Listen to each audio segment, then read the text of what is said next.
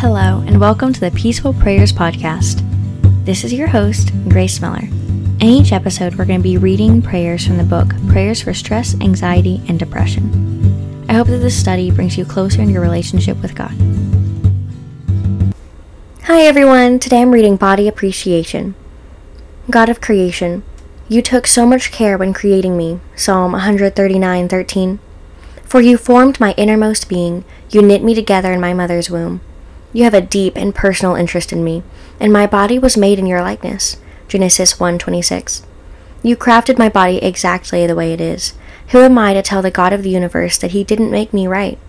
Sometimes, Father, I do not see a beautiful creation when I look at myself. Instead of focusing on what is there, I compare my body to others and notice what is missing.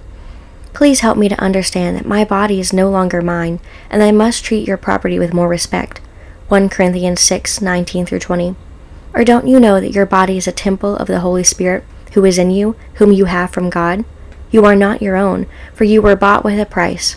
Therefore, glorify God in your body and your spirit, which are God's. You tell us not to be anxious about our bodies.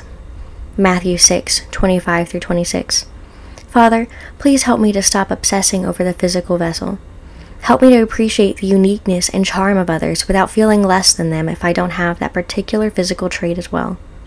Help me to keep my body healthy without using guilt and anxiety to achieve that goal. I thank you for my body and the wonderful gift that it is. I pray that you help me to show others who also struggle with comparison how special they are as well. In Jesus' name I pray. Amen. Thank you for listening to this episode. If you liked it, please let me know by giving it a rating. You can find the full book on Amazon in the show notes, and if you want to see what I'm writing now, you can find me on Instagram at gracemiller.writer. Have a blessed day.